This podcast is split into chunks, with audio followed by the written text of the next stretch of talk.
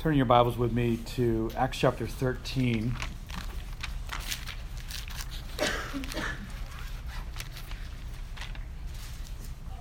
My wife is out of town and it's kind of quiet in my house. My dog doesn't talk to me much. And uh, it's been a great time just to be alone with God and just to pray and think and prepare. And I don't know how you do when you're by yourself in your house. How do you do? I do okay.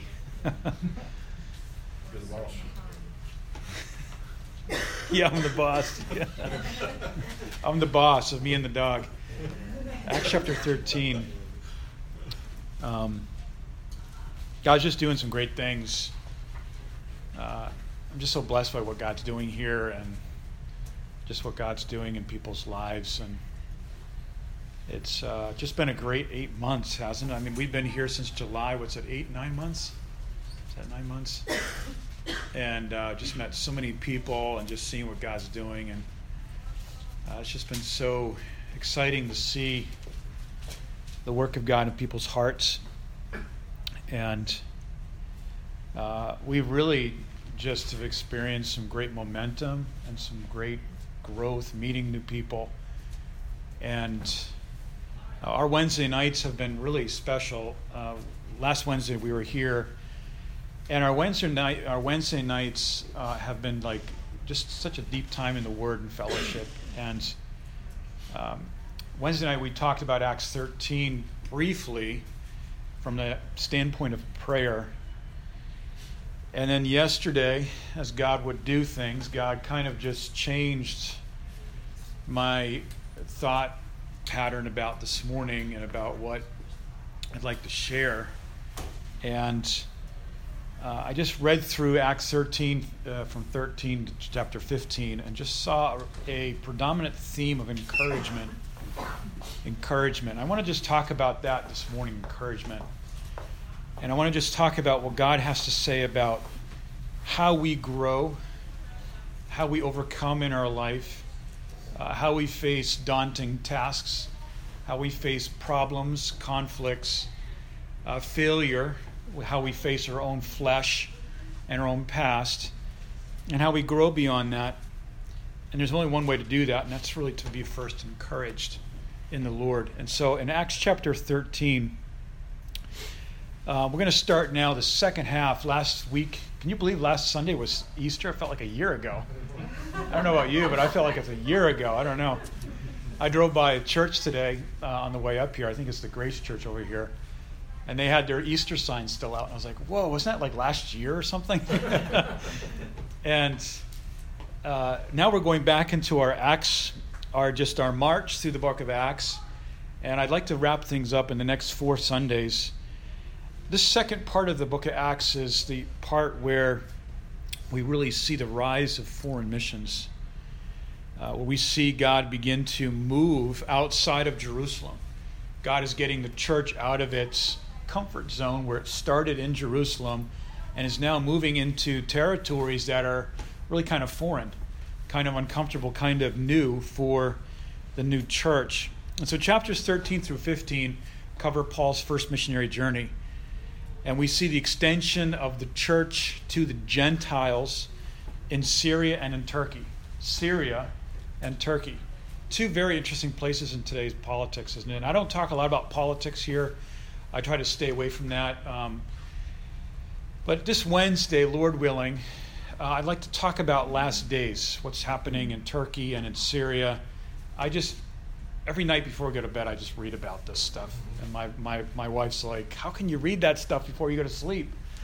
And uh, I just have some really great content. And uh, Turkey, and I don't want to get into this now, Turkey and Syria play a very large part in, in end times, in the end times, believe it or not. And we see in the beginning of the church, Acts 13 through 15, a huge missions thrust into Turkey and into Syria we see the seven churches. The seven churches of the book of Revelation we see are in Turkey. Um, in your Bible, it's called Asia Minor, which is a bit cryptic. I Asia Minor, I didn't even know what that was when I first heard that. But Asia Minor just covers that area of Turkey. And this is where Paul and Barnabas and Silas and John Mark, including Cyprus, begin to minister uh, the gospel to the Gentiles. And so, um, first of all, I just want to define what encouragement, what is real encouragement? What is real encouragement before we get into the text this morning? Well, real encouragement is um, encouragement that is not a sentimental slap on the back or carnal camaraderie. You know what that carnal camaraderie is? Is like, atta boy, you know? It's like, yeah, thanks, but my, my internal life is in turmoil, but I'm, you know, I'm doing good on the outside. How many have been ever asked how you doing? And you're like, hey, I'm doing great. But inside it's just like, you got Hiroshima going on, including World War III and all world wars all at the same time. Uh, encouragement is not just something that is fleshly, but it is encouraging the inner man. It's where the spiritual man that has a calling on his life is being encouraged. It's when we are infused with strength and conviction in 2 Timothy chapter 2 verse 1. I remember when I was a missionary in Poland, the times were getting tough. I, you know, we were doing a lot of outreach and, and that was Eastern Europe and it wasn't very open. And I just remember like finishing an outreach, we did some street evangelism. I just remember walking home complaining in my mind. Just like, oh, I don't know if this place is open. These people are just so not not so receptive and I don't know about, you know, and just how you know how we go that through this negative cycle in our mind and and I just remember the Holy Spirit shouting at me this verse, 2 Timothy chapter 2 verse 1. Be strong in the grace of God. Be strong. And I just remember how challenging and how powerful those words were and how provoking they were. And this is the second thing that encouragement is. It often in, in, includes spiritually challenging words that are directed at who we are in Christ. You know, when we are encouraged by the Lord, it's just not soft words where we're being patted on the head that you're a nice person. But it's like when God begins to challenge you and I, as a husband, as a wife, as a, as a, as a sibling, as a, as a child, we are challenged by a God who loves us to be directed into who we are in Christ. And that's just that's true encouragement. That's true encouragement when when we are challenged, when someone takes us and says, "You know what? I'm t- I'm telling you this because I love you and I want to encourage you in who you are in Christ and not who you are in the in the flesh." Number 3, the, the third de- definition that I like about encouragement, true encouragement is what we see in the author of the book of Hebrews. He uses the word stirring up, which is a Greek word paroxysmos, which actually means to provoke. and when you hear that word today, provoke, it kind of means like a negative word. It doesn't mean like, ah, oh, you're really provoking me, you're annoying me, I'm getting so provoked. But you know what it means? It means to it means to put a person in a place where they are faced with God's realities, that God loves them, that God is for them, and they have to make a decision. Now, some of you in this room, many of us in this room, have done that with people. We've talked to people, we've shared with people, and say, look, this is who you are in Christ. And we can see the battle going on inside of their minds, can't we? Inside of their lives. This is admonishment, this is encouragement, and this is what God has called us to do. So, encouragement is just a deep spiritual stirring when the deep calls to the deep. When the depths of God are calling out to the depths of who you and I are. It's a rhema that is spoken from the depths of God's Spirit that cuts through all the layers of our domestic and our personal and our soul life. It's when God speaks to the inner man. It's when God cuts through all those. You ever peel an onion? I'm sure you have. You're peeling, and there's layers to it and you peel away one layer and there's another layer and you peel another layer and, there, and there's another layer those we have all these layers in our life and these some of these layers are protective layers because we've been hurt before we've been severely hurt uh, there are so many layers in our heart that we don't even know what the core is anymore and we don't know why we do the things we do we don't know why we we get the way we do I was thinking about this the other day. I was, I was cycling and I was thinking, why do we do the things that we do? what is this besetting psychology in our life that just it's this thing in my life keeps tripping me up over and over. And I think the Holy Spirit really ministered to me is because we have these layers of just the, uh, of like you know one layer of pain, and then the other layer over that is just is just um, is this uh, joy that we kind of create in our life, this joyous attitude. When we're not really happy, but we're just compensating. Then over that is this analytical layer, and then over that is this all these crazy layers that that God has to cut through through our relationships, through life situations, through difficulties, and through trials. God wants to get to the core. Why? Because He wants to set us free. He wants to set you free. Wants to set me free from stuff that have been plaguing us from since we were since since childhood. Nine times out of ten, or maybe ten times out of ten, we deal with people with the top layer that we see. You know, when we get married, you're only seeing the first three or four layers, maybe. Maybe even more. I don't know. Maybe you're seeing the core of your spouse. But a lot of times in churches and church and counseling, in in our dealing with our problems, other people's problems, we're only seeing we're only dealing with the outer layer or the second layer. And those are the layers that people want us to see. Well, anyway, let's move on here. Paul here has this incredible message in Acts chapter 13, verses 1 and 2. Um, Paul is Paul is brought to a place, Paul and Barnabas, and, and what I'm going to do is I'm just going to kind of fly through these chapters 13, 14, and 15. Each chapter has, an, has its own theme, and I want to hit that theme. But how many of you have ever flown in an airplane and as you're coming in, you're landing, you're looking out the window and you're seeing all these houses? You're going very fast. How many have ever flown in a plane and seen this? You look at the, you try to guess where you are, right? You're flying and you look down and you see the streets. You just see a few, huge overview. You see, the, you see the mall, you see the houses, you see the streets. Well, I just want to do kind of quickly today is I want to just fly over these chapters and look down and look at a couple things as we're going. In chapter 13, verses 1 through 3, we see Barnabas and Saul are dedicated to the ministry. And that's interesting because Barnabas is the pastor of the church of Antioch. Remember, Antioch is this church that started that has this unique ministry now to the Gentiles, non Jewish people. The gospel is spilling out of the Jews. It's no longer an ethnically controlled gospel. It's no longer a gospel that's controlled by a certain race or religious group. Paul and Barnabas are called. And guess, guess who tells them? It's the church. I love it. God tells the church to tell their pastor, we think you have a calling in your life, and we want, we want you and the guy you're discipling, Saul, we, we, we want to set you apart for God's work. We want to pray for God's plan for your life. Instead of the church kicking him out, which we see happen sometimes, the church was sending him out. And so they say, okay, we'll go. And so the first place they go to is Cyprus in chapter 13, verses 4 through 12.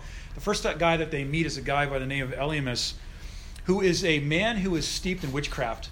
This guy is bad news. He is like a warlock, or whatever you want to call him, wizard, whatever you want to call this guy. This guy was in it was into um, demonic activity. He was into witchcraft, and these people exist today, and they hide behind the stage. They hide. Remember um, the Wizard of Oz, the guy behind the curtain, a little guy. You know, he's running the whole show. Very insecure though, and this we see these kinds of people, and they exist today, and they exist in governments, and they are people that are being influenced by demonic activity to direct a nation in the, in the direction that is a godless direction. And so Elymas here is controlling this guy. His name is Paulus, and he is the governor of the whole region. And they're in Paphos, Cyprus. My wife and I have been to Cyprus. We've been to Paphos, and um, it's just amazing to see that that that this man is controlling this whole area of Cyprus just by just by his influence over the count over the governor. And so Paul discerns it he blinds him. The governor sees what happens and he gets saved. And there's a great revival in the Paphos area. Sometimes our ministry has to be directly to uh, world leaders and to governors and to senators. Uh, sometimes that is God's plan. In verse 15, I just want to read this verse to you. Acts chapter 13, verse 15. This is the key verse in the chapter. Paul here, um, they leave Paphos and then they arrive to the coast of Turkey to a place called Pamphylia. And uh, there they land and uh, they go to a synagogue. Now, why does Paul always go to the synagogues? These synagogues, is, these are like churches for Jewish people. This is where the Jews would meet. There were many Jews that lived outside of Israel, but they, when they would leave, when they would live outside of Israel, they always congregate, like um, many ethnic groups do. They would kind of, kind of huddle together and have their own restaurants, their own things, and they had their own synagogue. So Paul would always go to the synagogue first. Why would he go to the synagogue first? Because he knew in the synagogue there was a Greek New Testament called the Septuagint. And he would take that out and he would preach from that. Because some of these Jews didn't even speak Hebrew, they only speak, spoke Greek. And so he would go to the synagogue and he would preach. This was his, tar- he would go and he would target. And so him and Barnabas go to the synagogue and they sit down. And after the reading in verse 15 from the law and the prophets, the rulers of the synagogue sent a message to them saying, Brothers, Paul and Barnabas, if you have any word of encouragement for the people, say it. I like that. I, I read this and I thought, you know, after reading the law and the prophets, that can be very discouraging. That can be very, very condemning. And maybe these guys understood it and they saw Barnabas and Saul and they said, Guys, if you have anything edifying to say, please say it. And so Paul gets up in verses 15 to the end of the chapter and he begins to preach about the whole story of God's faithfulness in Israel. He begins to talk about the patience and the faithfulness of God to his plan of redemption. I love that. That's the most encouraging thing that we could say to people is when we talk about God's faithfulness in their life. When we don't know what to say to people, just talk about the faithfulness of God in their life. Talk about talk about what God is doing. Talk about what God has done. This is 1 Thessalonians 5 verse 24. I was walking around this morning just drinking my coffee and just getting ready and I, I this is verse was going through my mind. Faithful is he who began a good work in you. God is faithful to Israel. And this is what Paul in Acts 13 15 to the end of the chapter is preaching to the synagogue. He's saying, God is faithful to you. He's saying, God has begun a good work in Israel. Let's, make, let's bring that home to us this morning. God has begun a good work in your life. God has begun a good work in your marriage. God has begun a good work in your family. God has done a good God has begun a good work in your health. God has begun a good work in your ministry. He's doing, I mean, here we are. We're just starting off here, and God's begun a good work here, hasn't He? It's a good work, isn't it? Amen? Amen. it's a good work. It's like something good that God has begun. God is doing something good. God has begun a good work in your personal life, hasn't He? God has done a good work in your marriage, isn't it? God has done a good work. And we walk, sometimes we walk around and sometimes we think, oh, I don't know, you know, I don't know what's going on, I, you know, and all the questions might come. And some of us analytical thinkers that are thinking way too much, we wake ourselves up at the middle of the night. We start worrying about people. We start worrying about things. Why do we worry? Because we really love people, don't we? I mean, we love people. We love our family. We love our kids. There are people in all of our families that we worry about. And you know something? Convert worry to prayer. And whenever you start feeling the worry come, just say, you know what? I'm going to pray. I'm not going to worry. I'm just going to pray. I'm going to convert this worry to prayer. I'm going to say, God has begun a good work in this situation. And you know, sometimes the, the good work that God begins in a situation is just you beginning to think with God about that situation. That's when a good work begins, doesn't it? Sometimes that's the start of a great work of God. Sometimes when we look at the need for God to move in, in our, in our ch- children's lives, where does the good work begin? It begins when you and I start thinking with God in an encouraging way about his mindset about people and about our family and about kids. And this is what this is what Paul's talking about in Acts chapter 13 verses 38 through 39 and verse 42. Let me read this to you. And this is what this is what Paul is saying. This is the this is the um, the core of the encouraging message that Paul here is preaching in Pamphylia. He's saying, "Let it be known to you," verses uh, 38 and 39 and verse 42. Be it known to you, therefore, brothers, that through this man, Jesus Christ, forgiveness of sins is proclaimed to you. And by him, everyone who believes is freed from everything from which you could not be freed by the law of Moses. Is that awesome? That is great news right there. Brothers, this is what Paul is saying. Brothers, be it known to you. Paul, Paul is saying this I want you to know, I want you to be convicted, I want you to be persuaded that this man has brought forgiveness. How many of us have come to church or wake up every morning with this load of guilt? I don't know about you, but that's just human nature. We just are guilty about stuff, aren't we? I don't know. Sometimes we do our best and we still feel bad. It's just the base, Adam's baseline psychology is just guilt. And we're just, by nature, you leave us by ourselves long enough, we're just going to start feeling guilty. We're going to start feeling alienated from the life of God. And this is Paul saying to this group of individuals, encouraging them. And this is the core of encouragement right here that through this man, forgiveness of sins is proclaimed to you. I have about 400 different slides here. I may not even get to them. I don't know. But I just want to focus on this point right here is that this is the core of God's thoughts towards you and I today. This is the core of encouragement. Sometimes we just think about our past, don't we? Sometimes I think about my past and and all the all the people that our, our past has affected. I don't know about you. Are, is there anyone here today that has a past that has ill affected other people? You don't have to raise your hand. I think every one of us could raise our hands here today, and but we could some of us could raise both hands and say say that I have a past that has uh, ill affected other people. And sometimes we think about that, like, and you know, like, what, what am I going to do about that?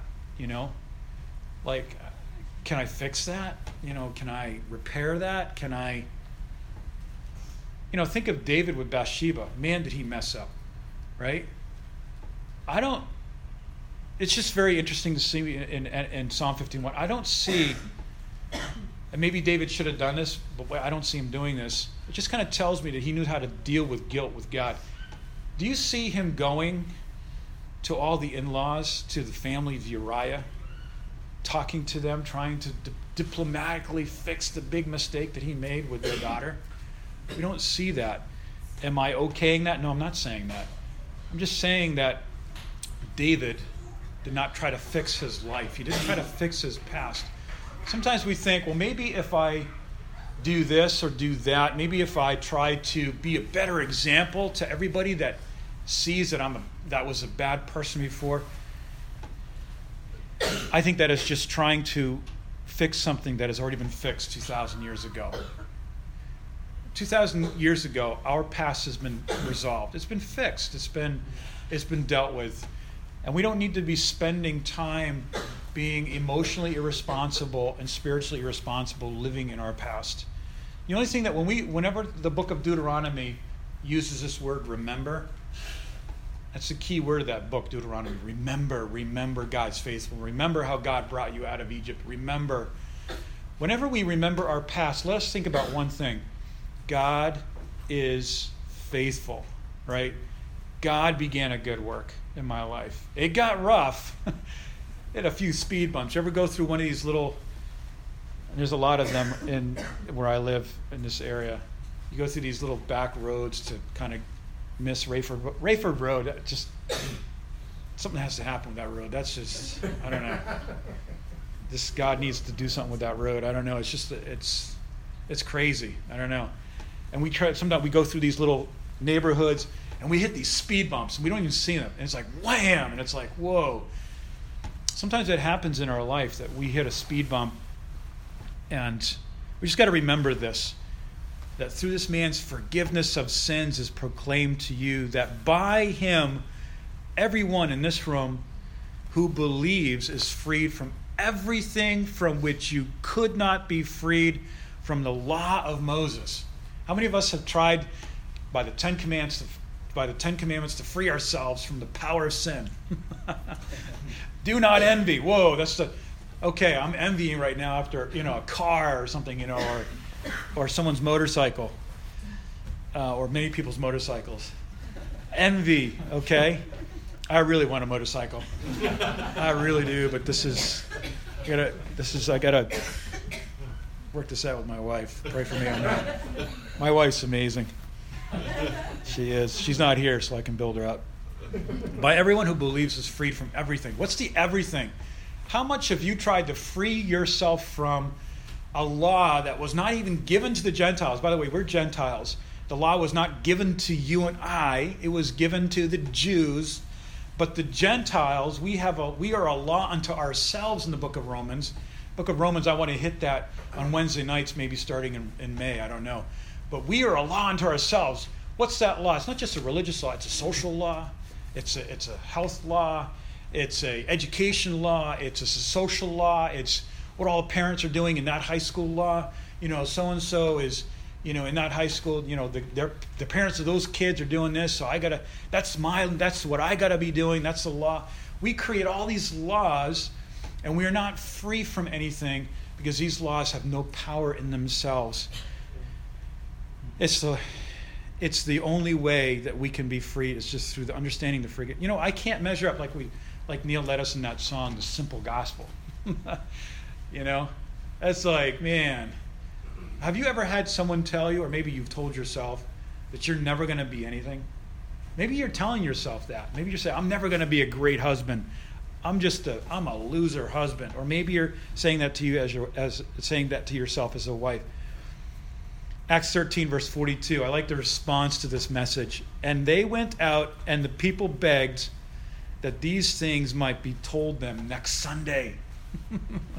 I love that. They were like, Paul, that was such a great message. Can you talk about it again next Sunday? These people were so excited about the this this gospel of the finished work. They were so encouraged they wanted to hear it again, right? As in contrast to the law of Moses Remember back in the book of Exodus, Moses is speaking. Oh, he comes down off the mountain. He's got to put a veil over his face because his face is shining so much, and everyone is so convicted by Moses. They're like, oh man, that guy is so godly. Like, I can't even look at that guy because I feel so bad.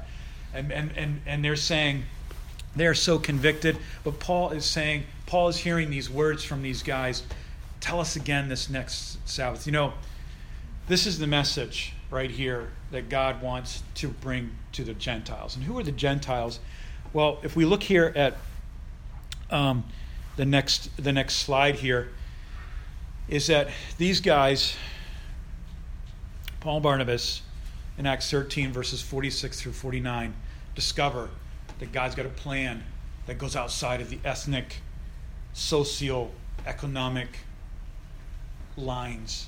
That the gospel is not just for a certain group that lives in a certain part of the city. The gospel is for everybody.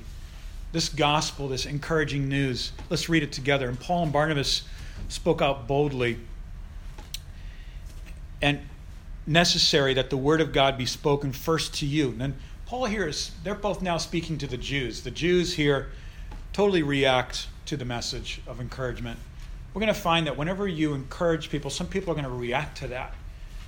And Paul and Barnabas are saying it was necessary that the word of God be spoken to first to you Jews, since you thrust it aside and judge yourselves unworthy of eternal life.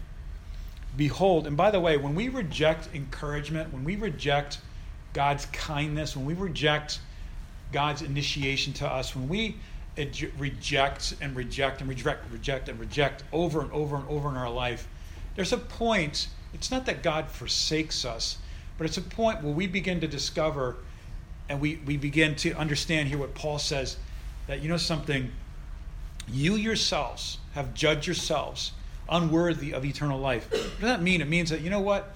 God has this amazing gift of eternal life for us. John chapter 4. Jesus says to the woman at the well, If you understood who was talking to you and what I had to offer you, you would say, Give me this eternal life. Behold, we are, we are turning to the Gentiles. Wow. Major shift in Paul's ministry now goes from the Jews to the Gentiles, from the people that had it all together in suburbia. And now I'm just moving, and then Paul says, now I'm just moving it to the Gentiles, who are the outcasts, who were considered by the Jews as dogs. Jesus even tells one woman who was a Samaritan, who was a Syrophoenician woman, remember, he says, he basically, in his discussion, calls her a dog. Wow, that is That's unbelievable. That's unbelievable. And why does Jesus say that?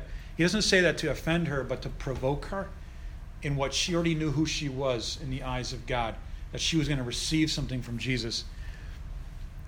And he says here, we are turning to the Gentiles. For the Lord has commanded us, saying, I have made you a light to the Gentiles, for the Gentiles, that you may bring salvation to the ends of the earth. And when the Gentiles heard this, they began rejoicing and glorifying the word of the Lord. I like that. They weren't glorifying the men, they were glorifying the word of God. They were glorifying the message, they were glorifying the words of grace, they were glorifying the message I wrote a book, and I, you know, it's for you guys to read. It's free, but it's not like we're glorifying my book. We're just we're glorifying the Word of God, and they were glorifying the Word of the Lord. And as many were appointed to eternal life, believed, and the Word of the Lord was spreading throughout the whole region. I just want to wrap this up here. I'm not even halfway into the message, but I just really want to want us to walk away with this point here that what are the outcasts today? Who are the outcasts and who are these Gentiles? Gentiles were non Jewish believers, but who are the outcasts today? Think for a moment who are outcasts today? Who are the people that are rejected by society? Uh, how about this? Who are the people that are rejected by the church? How, who are the people that are rejected by the spiritual elites? Who are people today that have no need in their life for encouragement? You ever try to you ever try to encourage someone that doesn't see any need in their life for encouragement because they're in control? wow, that's like a that's going to be an interesting road for them because at one point they're going to crash and burn and they're going to be needing that encouragement. Outcasts today are people that Jesus really seeks out. Adam and Eve were outcasts. You know, uh, sinners were you know, sinners were outcasts or outcasts. We were outcasts. And sometimes we become very outcast in our minds. Whatever's happening in your life today, whatever's happening in our families, let's remember that God is not rejecting you.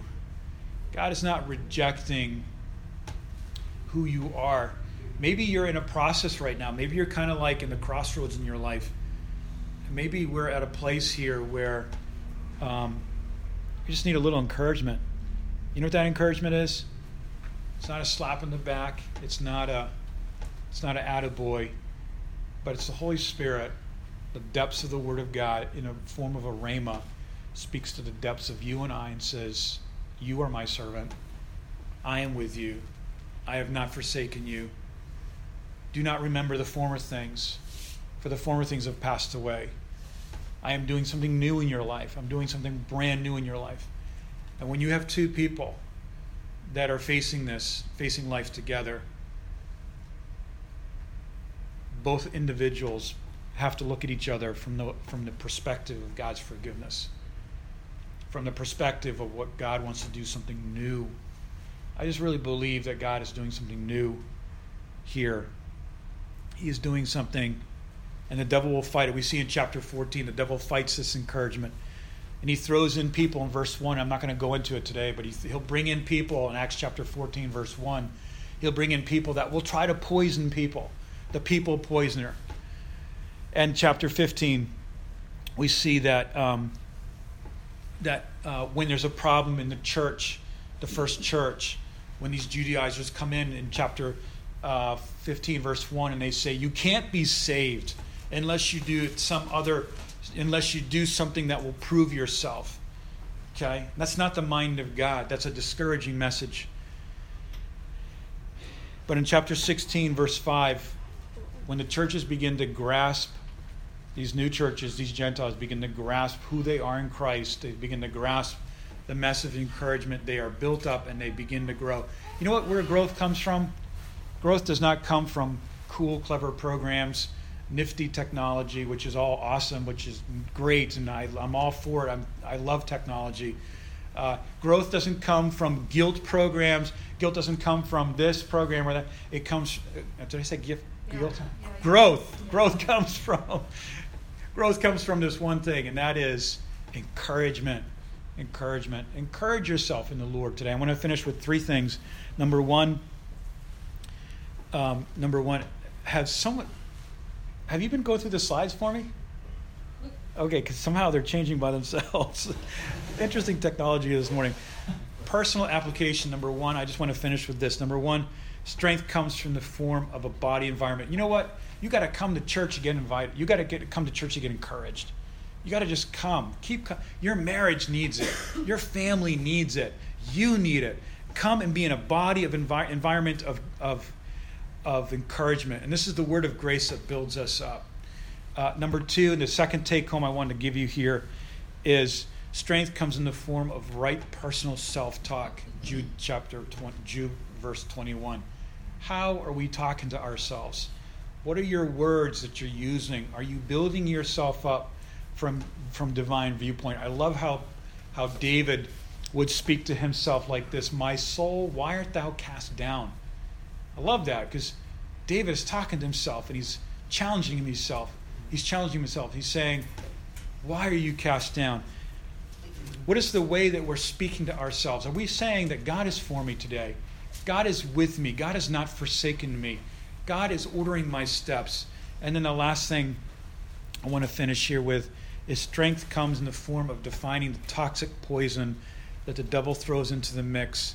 And we begin to rally around the finished work. Whenever the devil tries to throw in toxic thinking from your past, toxic thinking about people, toxic thinking about your calling, toxic thinking about your business, toxic thinking about anything that's going on in your life, cast those thoughts down because when we think with God, we are going to encourage ourselves. When we experience failure, immediately start building yourself up in who you are in Christ when you experience doubt or unbelief, encourage yourself. Speak to yourself, not just attaboy words or a slap on the back, but let get alone with God. And some of us, for some of us, we were talking Wednesday night. For some of us, we just get in our trucks and we just drive and we listen to worship music. some of us, we just go into our, we go for a walk. Some of us go into our prayer room. But get alone with God and learn how, learn how to let God cut through all the layers and reach the core and build you up. Because when we're built up, only then can we face an awesome calling and we can experience really great work of God. Amen. Will you please read that verse? Because I think everybody needs to hear that verse right 2 Corinthians 10 5. Casting down vain imaginations that exalt himself against the knowledge of God, taking captive every thought that exalts itself, taking captive every thought that exalts. I'm quoting in the King James because I all the verses that I know that I've memorized are always in the King James. Uh, casting, taking, um, taking captive, right? That means taking control, and that is just a little practical example here. Is when a thought comes, we define it. Taking captive every thought that exalts itself against the knowledge of the presence of God that's present now in my life and bringing it into captivity. Amen? Let's close in prayer. Father, we thank you, God, for the strength that comes through encouragement. Well, we just thank you, God, for the encouragement that you gave Gideon when Gideon was living in a negative cycle. He was saying that we are under the Midianites our countries under the oppression of the Midianites. Then he said, I am of the least family of the Hebrews, of the tribes of Israel. And then he said, I am the least of my house. Gideon had definitely a, discour- a cycle of discouragement going on in his life as a man. And then the angel of the Lord, which is Jesus Christ, appearing to him in the Old Testament, said, Thou mighty man of valor. was the first thing he said to him. That's what God says to you and I today. He says, You amazing husband, anointed by God to be a husband. You amazing wife, have been anointed to be a wife. You amazing single person. You amazing servant. You amazing uh, evangelist. You amazing individual that's just made themselves available in the call of God. And he says this to us, not from the perspective of our, of our performance, but he says it to us from the perspective of what he's already done through the forgiveness of sins. And I just want to put out there this morning that if you've never received Jesus as your personal Savior, uh, just say, Jesus, come into my heart. I'm opening the door in Revelations 3. And I want you to come in and commune with me. I want to invite you into my marriage. I want to invite you into my in my my family, my business, my finances, my work situation. Lord, we want to invite you in, God. We want to invite you into this this church plant, Lord, as we as we just endeavor to lay down the the foundation and the structure of what you want to do here in our midst. Lord, we just invite you in. And if you're here this morning, you've not done that before, then He'll come in and you will experience the forgiveness of sins. Today's a new day, it's a new start. Moment's a new start. It doesn't only happen on New Year or Easter, but it can happen after the, the week after Easter. And just start anew in the grace of God today. We thank you, God, for the encouragement that we have in Jesus Christ. We want to cast down any discouraging thoughts that are not your thoughts. We thank you for this awesome body of people here. You are so for each person here. God, you are so for us. God, you are so for us today. We thank you. We praise you, God. Praise you. Just praise the Lord where you're where you are in your seat. Just worship him. Thank you, God. We worship you, Lord, that you are for us. That if God be for us, who can be against us? Neither principality nor power nor nor things in heaven nor things in the earth. Nothing can be nothing can separate us from who we are in Jesus Christ, from the love of God. And because of this, we are made more than conquerors through him who has loved us. Lord, today we are conquerors because of your love. We want to pray for our families, God, our kids, or businesses today. We want to pray for um, Lori's health, God. She is waiting for the results to come back in. And God, we just pray just for an awesome report from the doctor for healing, God, that if she needs healing, Lord, that you would heal her 100%, God. Lord, if there's anyone here that just needs a special touch in their business or in their family, do it today, God. We just pray you'd bless this body here. In Jesus' precious name, we worship you. Amen.